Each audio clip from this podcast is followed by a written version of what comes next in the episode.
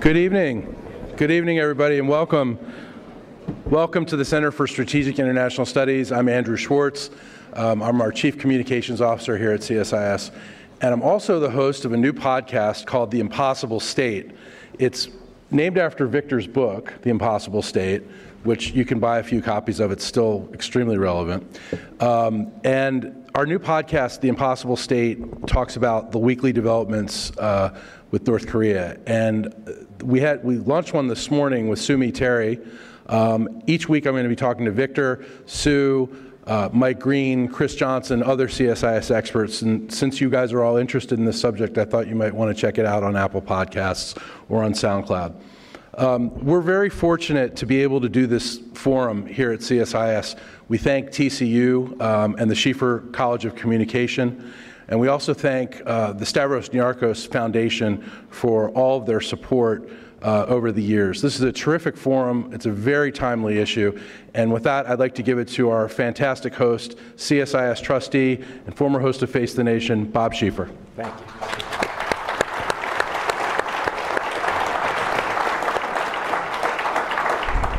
Well, I tell you, we've got a real star here because uh, uh, Andrew tells me this is one of the largest crowds we've ever had, and we've been doing these things for about seven, eight years. So, Victor, uh, you ought to feel complimented here. Uh, the official title of this one is the Cancel Summit. Uh, the subtitle is We'll See What Happens. Our guest, of course, is CSIS's own Victor Cha, truly one of America's foremost experts on the Korean Peninsula. He was the uh, Asia director on the uh, National Security Council during the uh, Bush administration, deputy head of the delegation to the six party talks. He's a professor at Georgetown, the author of uh, five books, and is widely known throughout the uh, international and diplomatic community. Margaret Talev is the uh, senior White House correspondent for Bloomberg News. She is the current president, the most thankless job in the world, of the White House Correspondents Association.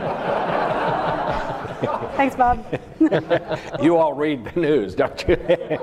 and after uh, serving as a reporter for, among others, the Los Angeles Times and McClatchy newspapers, uh, she has won multiple awards for her reporting. I want to start out with a little personal note, uh, Victor. Uh, last Monday, in this very room, uh, when CSIS hosted Henry Kissinger's 95th birthday, it uh, seemed from the talk among administration officials that something had changed. I had introduced my wife to what I, uh, someone I will identify as a senior administration official, and uh, it was just party talk, but she said, Well, is it going to happen? And to her surprise, the answer was, Well, if I were a betting man, I would bet no. That was on Monday. Tuesday, the South Korean president came here. Uh, Wednesday, or when was it, Victor? Thursday? Thursday. Thursday, they announced the, the, uh, that the summit had been canceled. Of course, Friday into the weekend, it was uncanceled or whatever. But uh, I'm still not sure of that, time, uh, that uh, timeline. But Victor, I'm just going to start out by asking the same question to you that my wife asked to that senior official. Is it going to happen? Um, well, well, I actually don't know. I think uh, I certainly think if we compare Bob where we are today to where we were uh, last Monday, probably uh, there's more of a chance of it happening. I mean, we actually see movement on the ground now. We have sort of three different dialogues that are taking place now with um, Joe Hagin's team in in uh, in North in Singapore uh, and Joe Hagin was actually in the White House when I worked yes, there, and, and, when, uh, when your brother was in the government as well, and and so they're largely doing logistics, I think. And then you have um, Sung Kim, the diplomat, uh, Philippines ambassador, formerly uh, we worked together on the six-party talks, leading a team in Panmunjom. Um, and they're, my guess is they're working primarily on joint statement type of stuff, would be my guess. And then, and then I think the most important meeting is the one that's happening in New York with uh, this high level North Korean official, uh, who is uh, either here or on his way or in New York and meeting with Secretary Pompeo. I think probably having dinner with Secretary Pompeo tonight. I mean, to me, that's actually the most important meeting. So, why why was it canceled? you know, the first go round. So, I mean, it, you saw the letter that President Trump wrote. did. Um, uh, you know, as a former NSC staffer who used to draft these things, the first thing you notice when you read a letter like that is that that is not a letter written by professionals, right? That is a letter. That was a letter clearly dictated by the president, and it was an, it's actually an astounding, historically, it's an astounding document because it is on White, White House letterhead, it is in Times Roman 12 point, which is the only font that the president is, the president is the only one who can use Times Roman t- 12 point, you know, in terms of um, uh, correspondence in the White House. But it's written as though somebody just dictated it without all the polish of, you know, deep state, whoever, you know, trying to make it look presidential. And so it was extraordinary. I mean, it's just an extraordinary document to look at. Um, and, uh, uh, and I think the main reason that it was canceled, and I'm, I'm just guessing here because we're all guessing, maybe Margaret probably has the inside scoop on this, but, you know, I feel like um, when you send the president 10,000 miles to Singapore um, and you, you basically move the whole White House to Singapore, you have to be able to have enough planning, basic planning done in advance. The basic logistics of a summit is a million and one things. Um, and at least the papers reported that you know Joe Hagin and his team were in Singapore waiting to do this, and the North Koreans didn't show up for three days. Uh, at which point, you know, I would have come back too and said they're not here, they're not ready, and we're just running out of time. And and so I imagine that if anything, that was one of the factors that was pushing the president to, recon- to reconsider whether to hold this thing on June 12th. But of course, after he said he was not going to hold it, then the North Koreans became responsive all of a sudden, and so, you know, we're back we're back to where we are now. Well, it would have, uh, no question, it would have been embarrassing had the president actually gone there. Right. and, and they weren't there. Can you imagine? Yeah, Oh. that would be embarrassing. So uh, I thought what was interesting uh, last week, Dr. Hamre, uh, the president of CSIS, put out a letter. Uh, he does once a week. It's kind of his thoughts on the events of the week, and he said that he was actually relieved that the su- that the uh, summit was canceled because he said. In his mind, he did not believe at that point that the administration actually had an agenda. Yeah. Well, I mean, I think everybody was concerned that um, things were happening too quickly.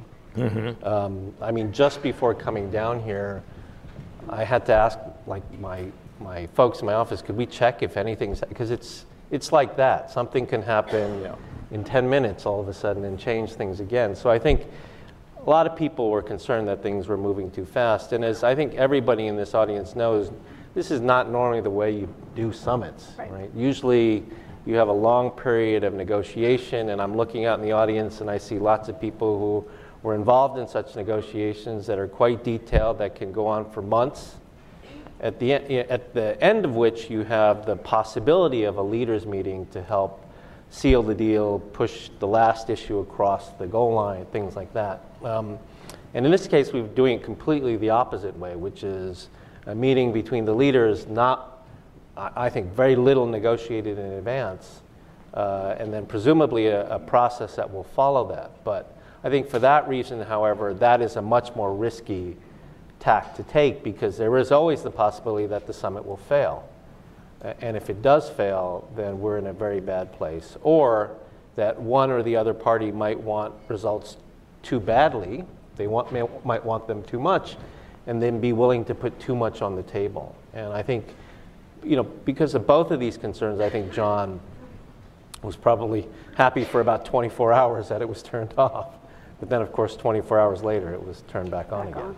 So, Margaret, and, and I've asked, normally the uh, format we follow is I ask the questions of the, the other people on the panel, but uh, I want Margaret to also join in the uh, questioning today. Uh, so, Margaret, uh, I will ask you a question first.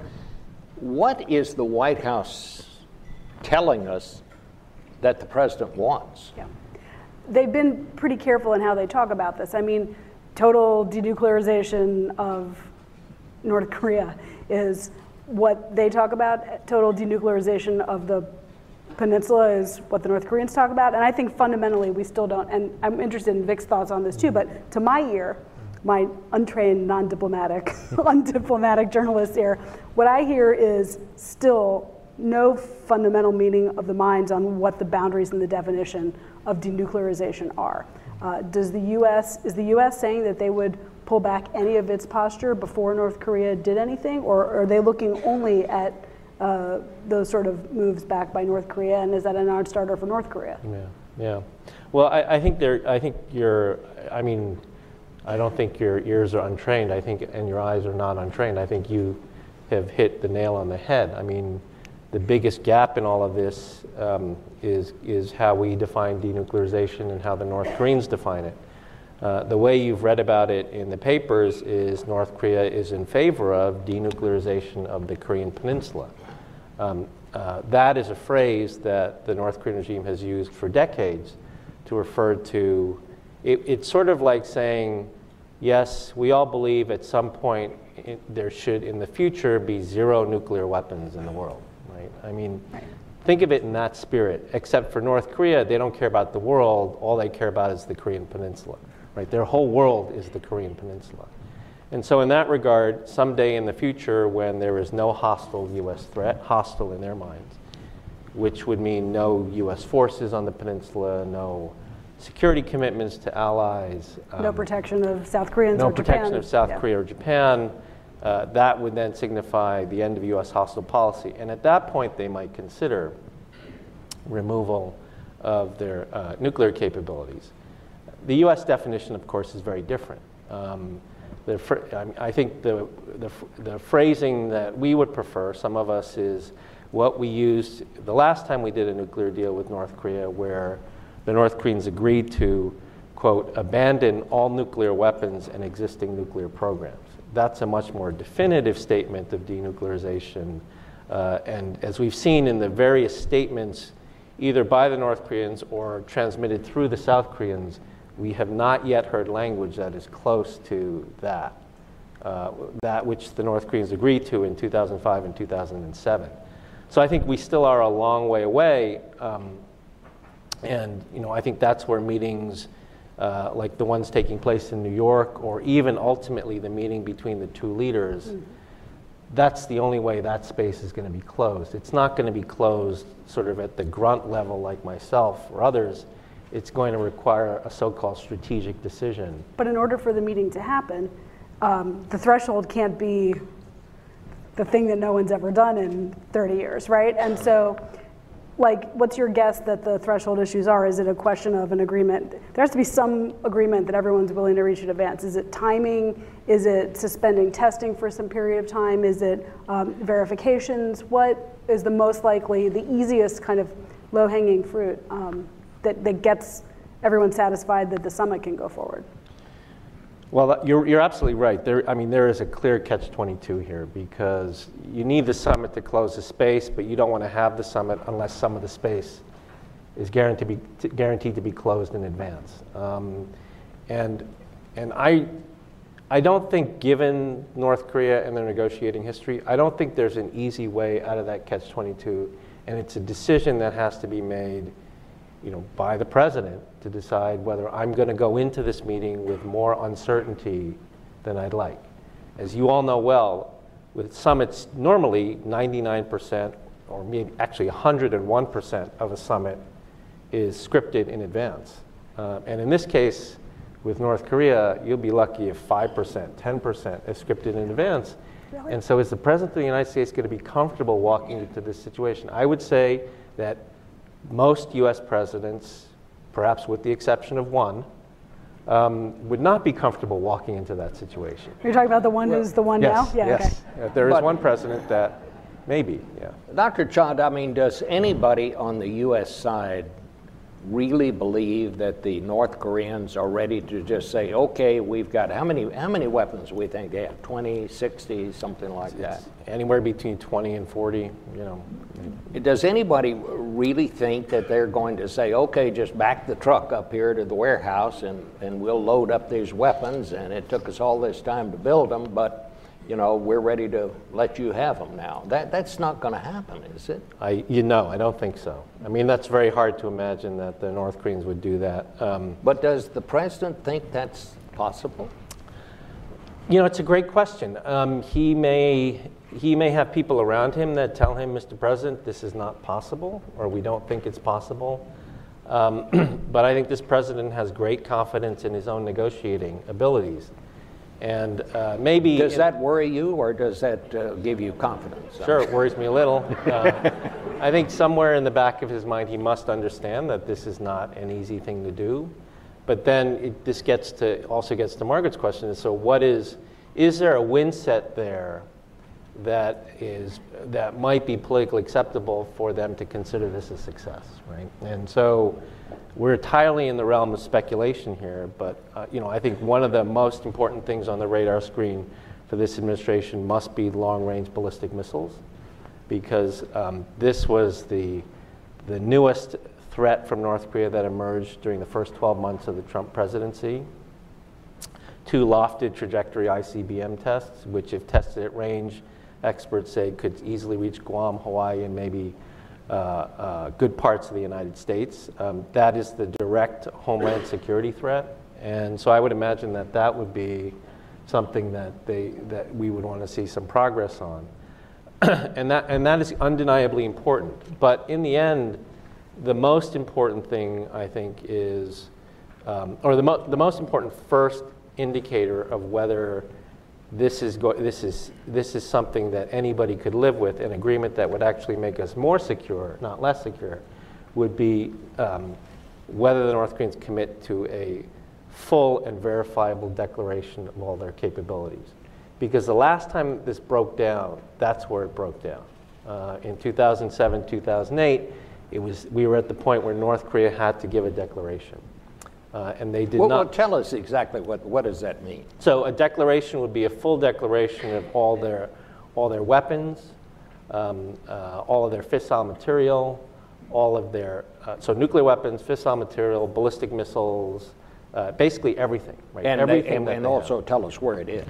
And tell, and tell us where it Because is so it can know. be verified. So it Yeah. can be verified, yes. And, and that is, I mean, that's a lot. I mean, just on the Yongbyon nuclear facility, you know, the one that you always see in the news, um, just there alone, and, th- and this is all unclassified information, there are over 300 buildings just in that area that, you know, that would all have to be declared and verified. So it, it's a, I mean, it is, it, it, it, this is not a small feat. Yeah. Uh, but at the same time, if there were anything that would demonstrate that we are that there's something different today than in the past, that that would be the thing. Margaret? Would that be enough of a takeaway to declare the summit, um, you know, something that had accomplished something big? I mean, I, th- I think if there were, um, um, if there were uh, a, a, a sort of a verifiable end to the ballistic, long-range ballistic missile program, and um, a full declaration that would be subject to full verification by international inspectors, um, that would that would be uh, definitively better than where we are today, and uh, potentially where we've been in the past. Do you know when you say verification and ballistic missiles, my mind immediately goes to a different place where there was a different deal that the president just. So, what parallels or lessons or threads do you see, or maybe you're not thinking about it in this context, to the Iran deal, to the Libya arrangement that uh, the National Security Advisor perhaps unwittingly, I don't know, made a reference to, uh, that caused so much consternation, um, uh, to some of the Cuba policy that uh, the Obama administration had relaxed and, and the, this president has sought to undo. When you look at some of the other, uh, but I would say Cuba's even like a side issue, but particularly with Iran, when you look at Iran, do you see any uh, parallels or lessons or ways that that would impact this set of negotiations coming up? Well, uh, you know, I think by um, walking away from the Iran deal, the administration actually put more pressure on itself for the North Korea deal because essentially they were saying that what was achieved in Iran was not good enough, right? And that was the way they f- certainly framed it to the public and to towards the North Korea negotiation is that they are not looking for an Iran deal in the North Korea negotiation. They're looking for something that's much more comprehensive. And so that actually, I mean, while whether you agree with it or not, it's a principle that they've stood on, but that puts tremendous pressure on the president himself to get something better than the Iran deal when the history of the negotiation shows that's very difficult. That's very difficult to do. Um, I mean, we have put 30 years into this negotiation. And, and I mean, it's entirely possible that over those 30 years, there are people who are doing it that are stupider than the current administration. Although, I mean, I do have a PhD, so, uh, you know, but, I, I, but, you know, I think that they work very hard at this, and the problem was not the way we negotiated. The problem is that the North Koreans don't want to give up these weapons. I mean, Uh, Let me ask you this. What do you think the North Koreans expect to get from this? Yeah, yeah. Well, I think they, um, they have been preparing for this meeting for a long time. Uh, a meeting with the US president as a nuclear weapon state. Uh, the handshake alone would be very important to them. Um, you know, they are a small country that's looking for respect in the international system. They are, the North Koreans have demarched us many times where they've said, you know, you, you have relations with every, almost every country in the world except for like two or three, and we're one of those countries. And so I think they see that as very important to, uh, for their own pride, national pride. Um, but um, you know, what I think they do want some sort of peace agreement with the United States.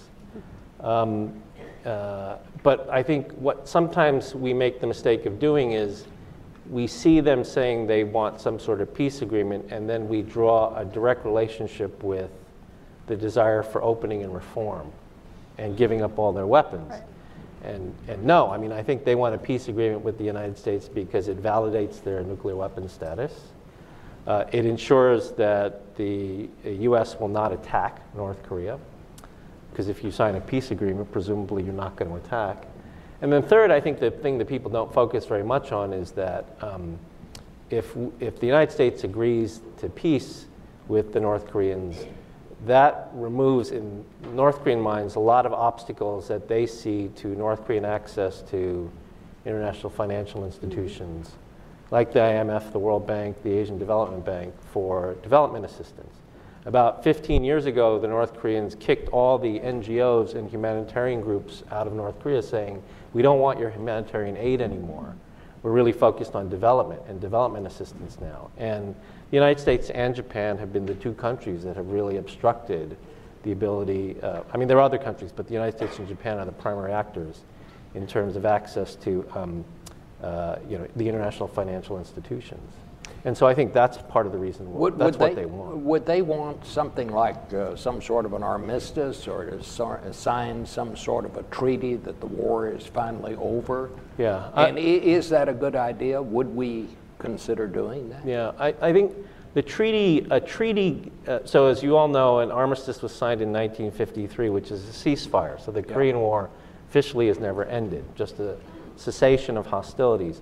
A peace treaty is more complicated because you know, th- then there's a question of ratification. Um, uh, but some sort of, I think what certainly the South Koreans and maybe the North Koreans and maybe the United States are looking more towards is some sort of political statement that the three countries intend to uh, step away from the hostilities and, and, and um, support a permanent peace regime on the, on the Korean Peninsula. And nobody's against peace. I mean, I think we all want peace and we all would prefer that to conflict. Um, but I guess the main concern is that if we walk into something like that, do we understand what the potential ramifications are? Does that then affect our troop presence in Korea? Does it affect our alliance, the credibility of our alliance commitments?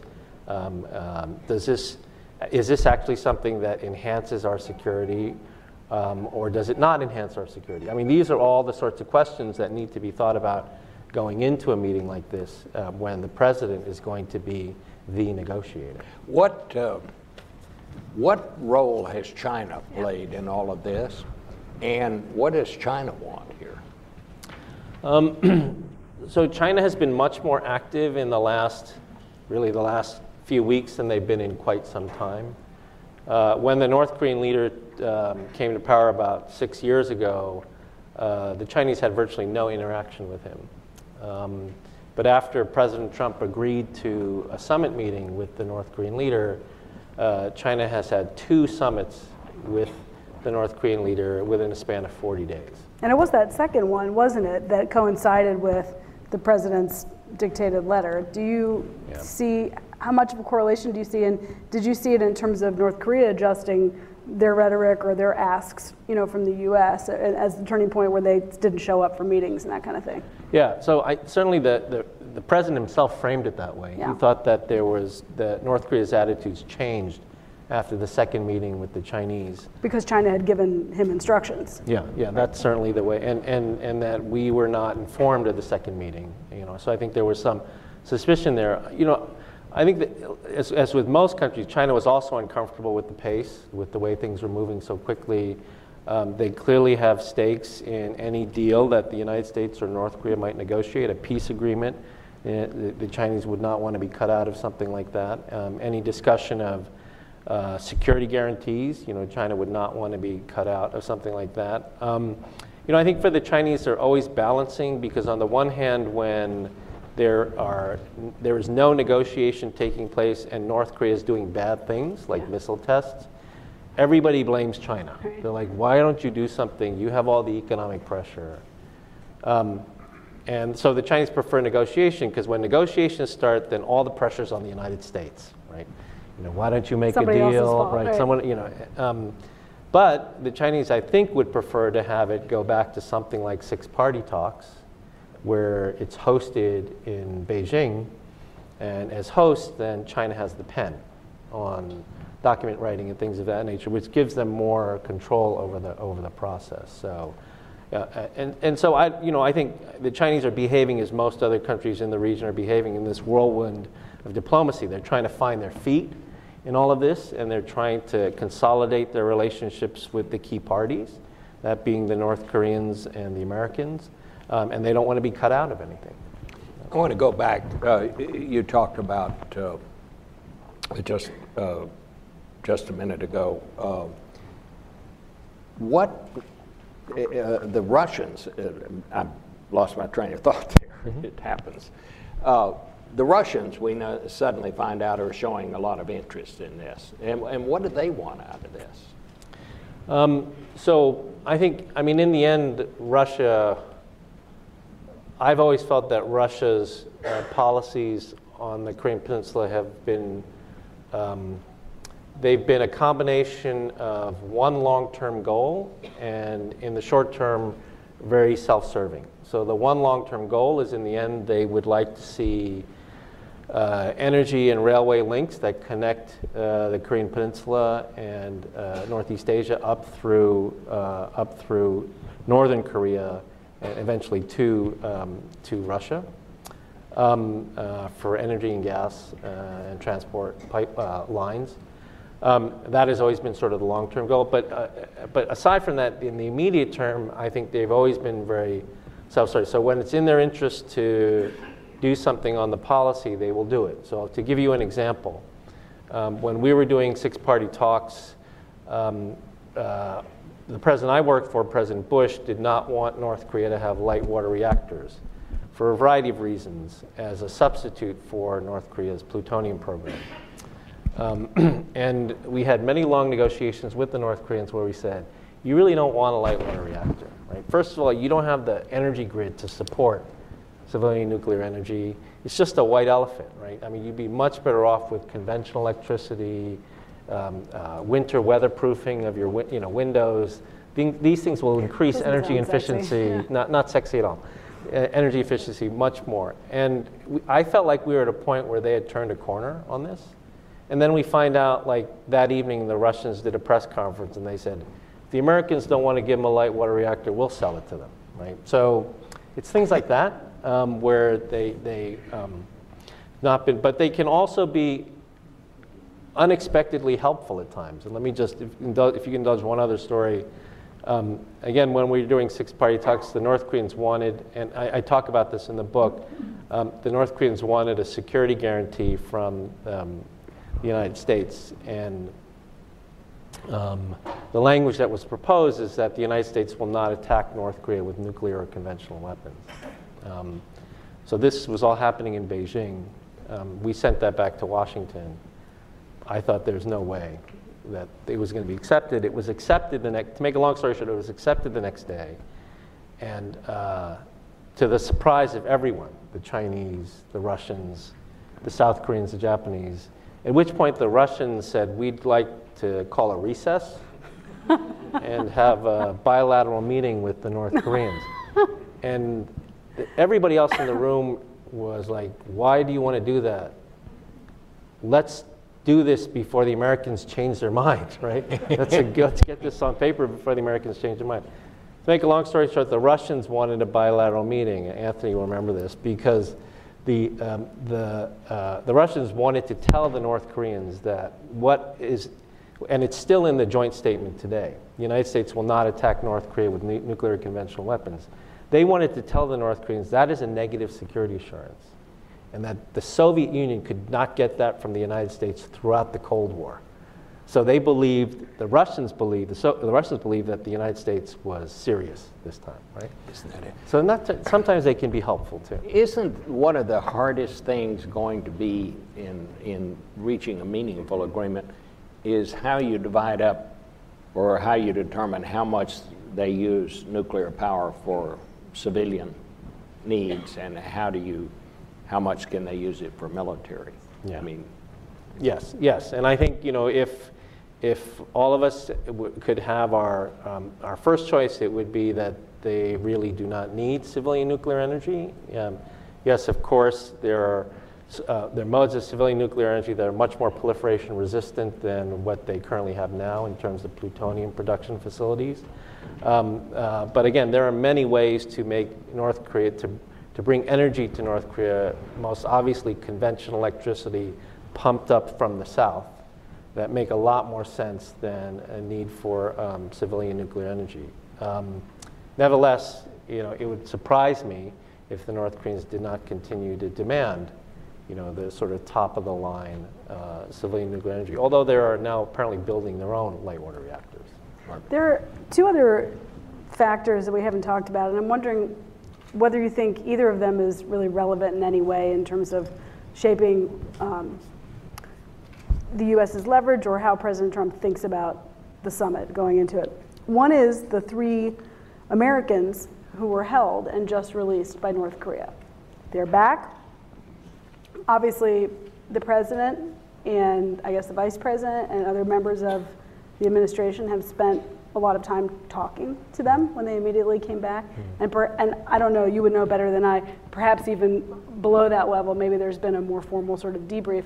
Is there anything that they learned during their relatively short time being held that would be the sort of thing that could help inform the U.S. in ways um, that it doesn't know? And before you answer, my other question is I had read somewhere uh, that even though, you know, overwhelmingly North Koreans are still very poor and don't have like, you know, three of these in every household, that there is more communication with the outside world than there used to be. And I'm wondering if that is like, you know, in the Arab Spring, that obviously mattered a lot. Um, if that is create, affecting the stability situation in terms of uh, Kim's hold in, inside his country. So on the first question, so Margaret's referring to these three Americans who were taken, um, detained by the North Koreans for, uh, in, in one case, uh, in uh, sort of well over a year, right? Um, and they were returned, eventually returned. First thing I would say in this regard is I would direct you to our website and to read a piece that was written by Ambassador Bob King, who's in the audience here. Bob was uh, President Obama's um, special envoy for human rights abuses in North Korea, and he wrote a very good piece about the, these three Americans and about how it was handled in a way that's very different from the way these cases have been handled in the past. Um, and so that's the teaser, but you should, you should go read it. Um, I, do, you know, I think they've were certainly debriefed. It's not clear to me how much information they might have gathered. These people, when they're held in captivity, are basically kept in a room um, with very little uh, access to, uh, to the outside world. Um, they do, you know, they do labor, um, and my understanding is that they they didn't have much notice at all that they were being taken out of the country, except that at one point um, they were transport transferred from labor detail to being put in um, sort of uh, accommodations that were something like a hospital, basically a recuperative facility. Nicer. So- nicer, Yeah. yeah. And so that might have been some sign, but aside from that, I'm, uh, it's not clear to me how much they could have gleaned from that. Um, uh, and that, um, The technology question. Oh, and the technology question. So yes, I mean one of the in, one of the interesting to me, the, one of the most interesting things about North Korea is how there are there is continuity at the political level and at the security level in terms of the threats and the closed political system, but at the at the societal level, North Korea is changing a great deal. Um, our research shows that there are now um, well over 300 markets now in North Korea, officially sanctioned by the government, and scores more of unofficial markets. Um, that the majority of North, North Korean citizenry today get um, uh, 85% of their livelihood from the market and 15% from the government. And the only reason that is extraordinary is because this is still a centrally planned state economy uh, in the sense that people are supposed to theoretically get all of their stuff from the government. And yet they are moving away from the government towards these markets to make their living. And, um, and once that happens, they become interested in anything that's new. So new movies, new music, you know, Korean pop songs, South Korean pop songs, these sorts of things, anything that they can get their hands on. And that, that's the biggest change, I think. You know, speaking of technology, and when we were talking about what, what does North Korea want, obviously they want these sanctions lifted Yes. in some way. Yeah. Uh, how much of that could we expect here? Uh, I, I think it's going to be very difficult initially, um, unless there are real uh, denuclearization steps that are taken by North Korea.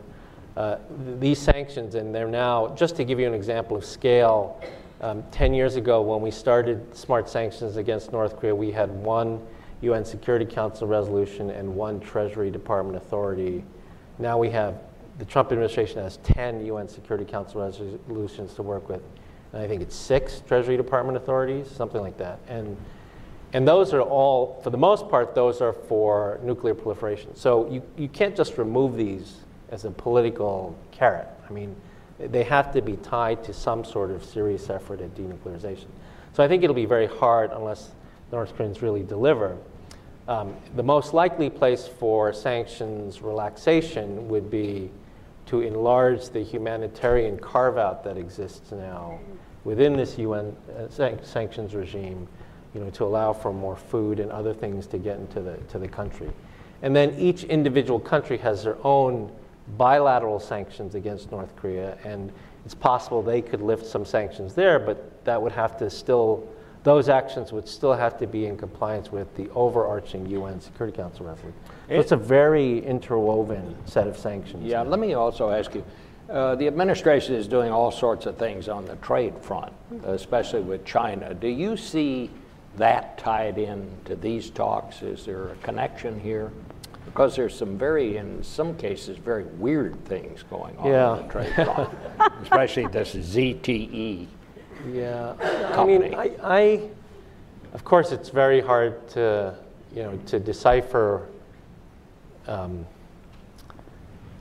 the trade policy, but I, I would, I mean, so on ZTE in particular, I think um, those sanctions were directly related to these violations with regard to Iran and North Korea. And these were sanctions on China. Yes, That's- sanctions on, on the Chinese company clear. in particular. Um, but I, I, I don't sense, others in the audience may feel differently. I don't sense that there is a conscious linking of, um, look, we'll, we'll um, go easier to China on trade if you help us more on North Korea. I don't really think that's the case, in no small part because if you look at all of the entities that we are listing now, uh, in terms of sanctioning, many of these are Chinese now. Uh, and, and the next set of sanctions they were going to roll out that they pulled back had Russian and Chinese entities on them, according to press reports. So if, if that's the case, then we are not discriminating in terms of who we are secondary sanctioning in terms of um, doing things with North Korea, including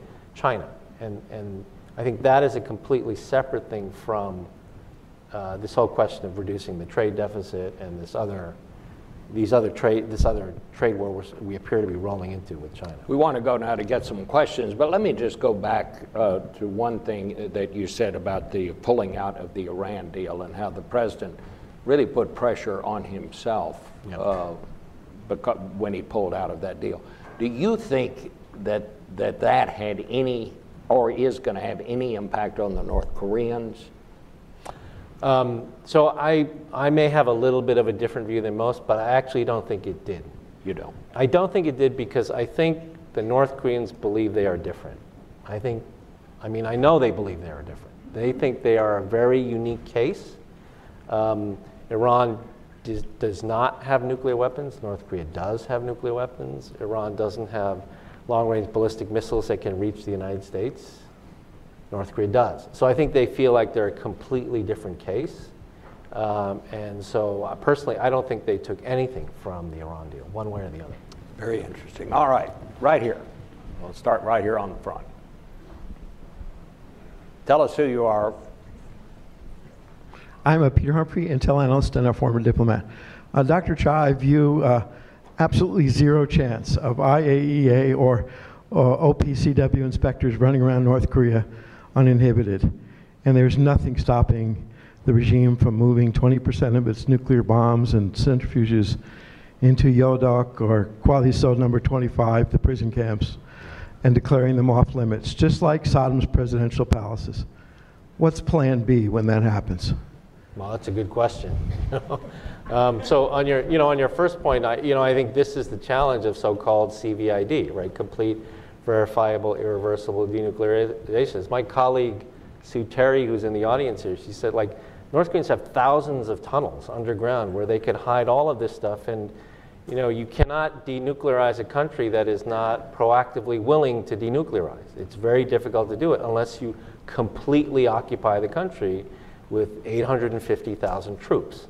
Right? It's very, it's very difficult to do. So, um, yes, I mean, I think as an ideal standard, CVID is what we should hope for. But um, in the end, I think what it comes down to and, and is the degree to which you think the, this problem of North Korea can be, in, terms of their nuclear capabilities, can be 100% solved, or to the extent to which you think it needs to be managed in terms of threat reduction and risk reduction, right? And, and in the latter category, I would point you to a report that Sig Hecker uh, out at Stanford just released, where he offers a plan for risk reduction. Now, the problem with risk reduction is it can take 10 to 15 years. right, Sounds to- like the Iran deal. Right, to- and sounds like the previous deals we've done with North Korea. And, and there the politics comes in, because this is an administration that does not want to do things the same way as they've been done in the past. I'm glad you brought up that, that report because it did underline how complicated this is. That uh, when you talk about denuclearization, and, and he, this is the man, I'm sure many of you read this report, but he headed up our Los Alamos Right. lab and has probably seen more of the North Korean uh, nuclear facilities than any, any other American. And he goes back over and over saying, this may take 15 years or even longer to completely denuclearize. All right, let's, this gentleman right here, here comes the microphone. Thank you for coming, Dr. Cha. Uh, my name is Mitsuo Nakaya, uh, Reagan Foundation. Uh, according to nuclear experts, uh, as Bob mentioned, uh, when you talk about complete denuclearization, I'm sorry, uh, it may take five to 10 years or even longer. So my question is, what kind of approach President Trump should take when they meet? Thank you. What kind of approach should he take? Well, I think he should be friendly. He should shake hands. Uh, uh, I mean, again, on the, on the nuclear issue, you know, I think there will be, many of his advisors will tell him, you know, what are the challenges and what are the things that we need up front to show that this is a credible deal.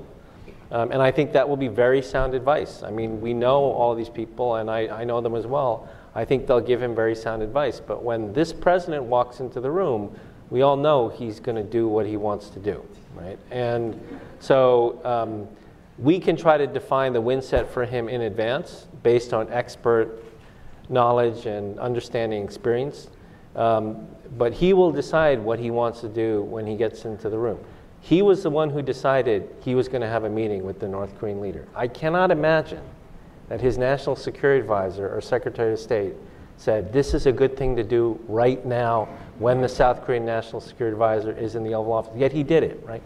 So, um, um, so all I can say is that I think that he will get very good advice on what are the things that we need to see up front. Um, you know, putting aside things like let's just crate it all up and ship it out um, because that's not realistic. You know, in, in, in, within a period of like a week or two weeks, obviously not realistic. Um, but in the end, you know, he will define the win set for himself.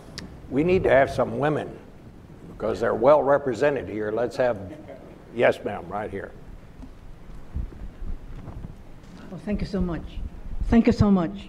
Uh, Dr. Cha, my name is Rita Gerona Adkins. I'm a journalist. I write for Asian Pacific Islanders in the United States. My question, sir, is what do you think will be the impact of this North Korea United States conflict? Should hopefully it doesn't sort of gravitate towards a more military kind of direction. But if it does, and even if it doesn't really get to bloom into a war, what do you think, sir, is the impact of that dynamic uh, on the area of the Asian Pacific area, which has been recognized as precis- precisely there's a momentum for growth, for business, after the euro had sort of kind of slid down. What do you think will be the impact of this conflict on the rest of the Asian Pacific area so far as its business and trade development uh, and uh, progress is concerned? So clearly, you. if we had a conflict or something approaching conflict on the Korean Peninsula, it would not be good for anybody in Asia. Um, it would be bad for every stock market in Asia. Um, and the, you know, the, when I think about conflict on the Korean Peninsula, I, you know, this is war like we haven't seen in a generation. Um, it is, you know, I mean, the United States military has been fighting counterinsurgency now for the past right? Three decades. Uh, the United States military has not fought a war like this, you know, really since Korea, World War II. World War II. Korea, um. And the battle space, or the so-called kill space, is so concentrated, so small, it would be horrific, um, and uh, and it would put at risk. Uh, you know, 250,000 Americans who live in Korea, 100,000 Americans who live in Japan, which is the size of a medium-sized U.S. city, right? Um, not to mention millions of South Koreans and Japanese. Um, so it would be a conflict of the worst kind that you can imagine that would obviously have negative ripple effects uh, throughout the region and the world. Bob, Bob way over here. I'm sorry. Just before you take this, I just wanted to quick. We didn't talk about Moon, and I'm just wondering, do you mm-hmm. think that he has been a force for good in fostering the lead up to this, or do you think that he's put, used his leverage to detract from the U.S. posture in recent days? Good question. It's a great question, you know, and, and you know, as is often the case in foreign policy, there's never a clear-cut answer one way or the other. I mean, I think on the one hand, he, uh, he took, I mean, he worked very hard to take us from a place in December of 2017 where we thought there was a good chance of conflict on the, I mean, you're at the, you saw this, right? uh, conflict that, uh, uh, and uh, you know through the Olympics and other things took us to where we are today. And so he deserves a lot of credit for that. But he is now in this rather unenviable position where he is trying to script Donald Trump and Kim Jong Un in terms of their summit meeting in Singapore. What and, could possibly go right, wrong? Right, yeah, right. Could, what could possibly go wrong? How, how, how hard can that be? Right? and then I think some people, you know, I think are concerned that he's trying too hard, right, in the sense that he is putting the best polish, the best finish he could, can on things he hears when he meets the North Korean leader and transmitting that to, to Trump. And so, you know, one understands why he's doing that, but that's not necessarily helpful because you don't want these two leaders to meet in Singapore and then be surprised. Right. Tell us about Kim Jong Un. Just give us a little picture of who he is. And So he's 30 something, um, came to power uh, in completely unexpected after his father suffered a massive stroke.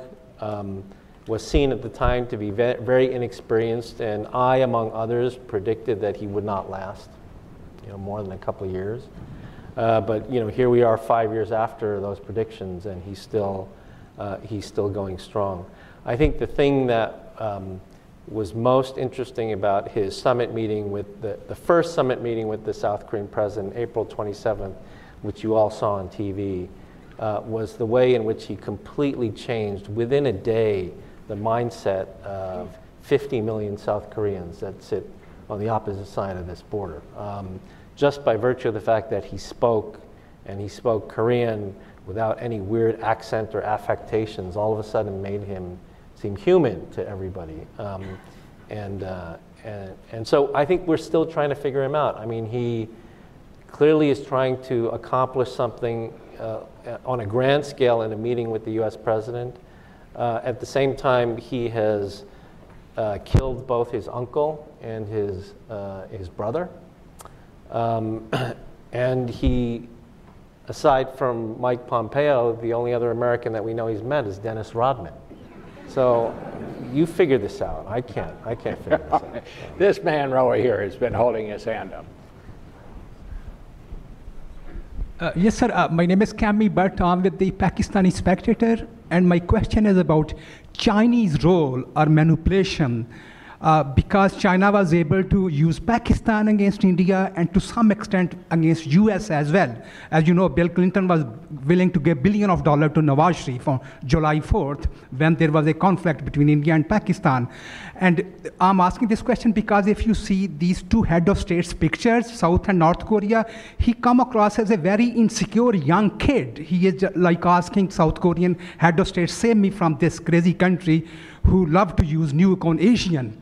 So I mean, he is already very scared. So what China is manipulating, I think, uh, why doesn't, see, I'm asking this question because China is able to lower the stature of the White House, having directly deal with this guy. We, don't you think we should rather deal with China rather than North Korea or this young kid? Thanks. well, I certainly think it's important for the United States and China to have frequent and very candid dialogue about the situation on the Korean Peninsula because if there's ever a chance that things go terribly wrong there, um, uh, I mean, the United States and China have to be able to talk to each other and have to be able to necessarily coordinate so that we don't all get into a war, right? Um, um, and so, yes, I think that's certainly important. Um, uh, but, you know, I think there's also an argument to be made that um, the North Korean regime also feels uncomfortable being completely under the thumb of China. Um, going back now 10 years, the Chinese have cut all sorts of deals to extract minerals out of the northern part of the Korean Peninsula and basically treat North Korea like a poor province. Um, and, uh, and some have argued that part of the reason that Kim Jong un is looking at this reaching out with the United States is to try to offset complete domination uh, by China. These are all theories, of course, we don't know for certain. And yes, I mean, as President Trump said, everybody plays games. Everybody plays games in, in this region, and everybody is balancing off of each other. So that's entirely possible that that might be one of the reasons why the North Koreans are doing this, and also one of the reasons why the Chinese sought two meetings within 40 days when they wouldn't meet with the leader for six years, because they're playing their own game of trying to not get cut out and to keep the, keep, uh, the North Koreans on their side. Well, I'm very sorry we're coming to the end here. Let me just ask the final question. Are you, how would you describe your feelings about this? Now, are you optimistic, uh, pessimistic, uh, skeptical? Uh, how would you sum up how you feel about what's going to happen if it happens? Um, so I think, so, um, you know, so this is, you know, this is an issue that, uh, as a scholar, I've studied it for, you know, for 25 years. I've written two books on the topic, countless articles, and then I've also uh, uh, participated in the negotiations. So I do feel, in that sense, that we are coming upon a historic moment. I think June 12th will, if it happens, will be historic. Um, but there's historic good, and there's historic bad. And I'm just not sure. There's which historic, way I'm this not is going to sure. go, but it will be historic one way or the other. Yeah. Thank you all very much.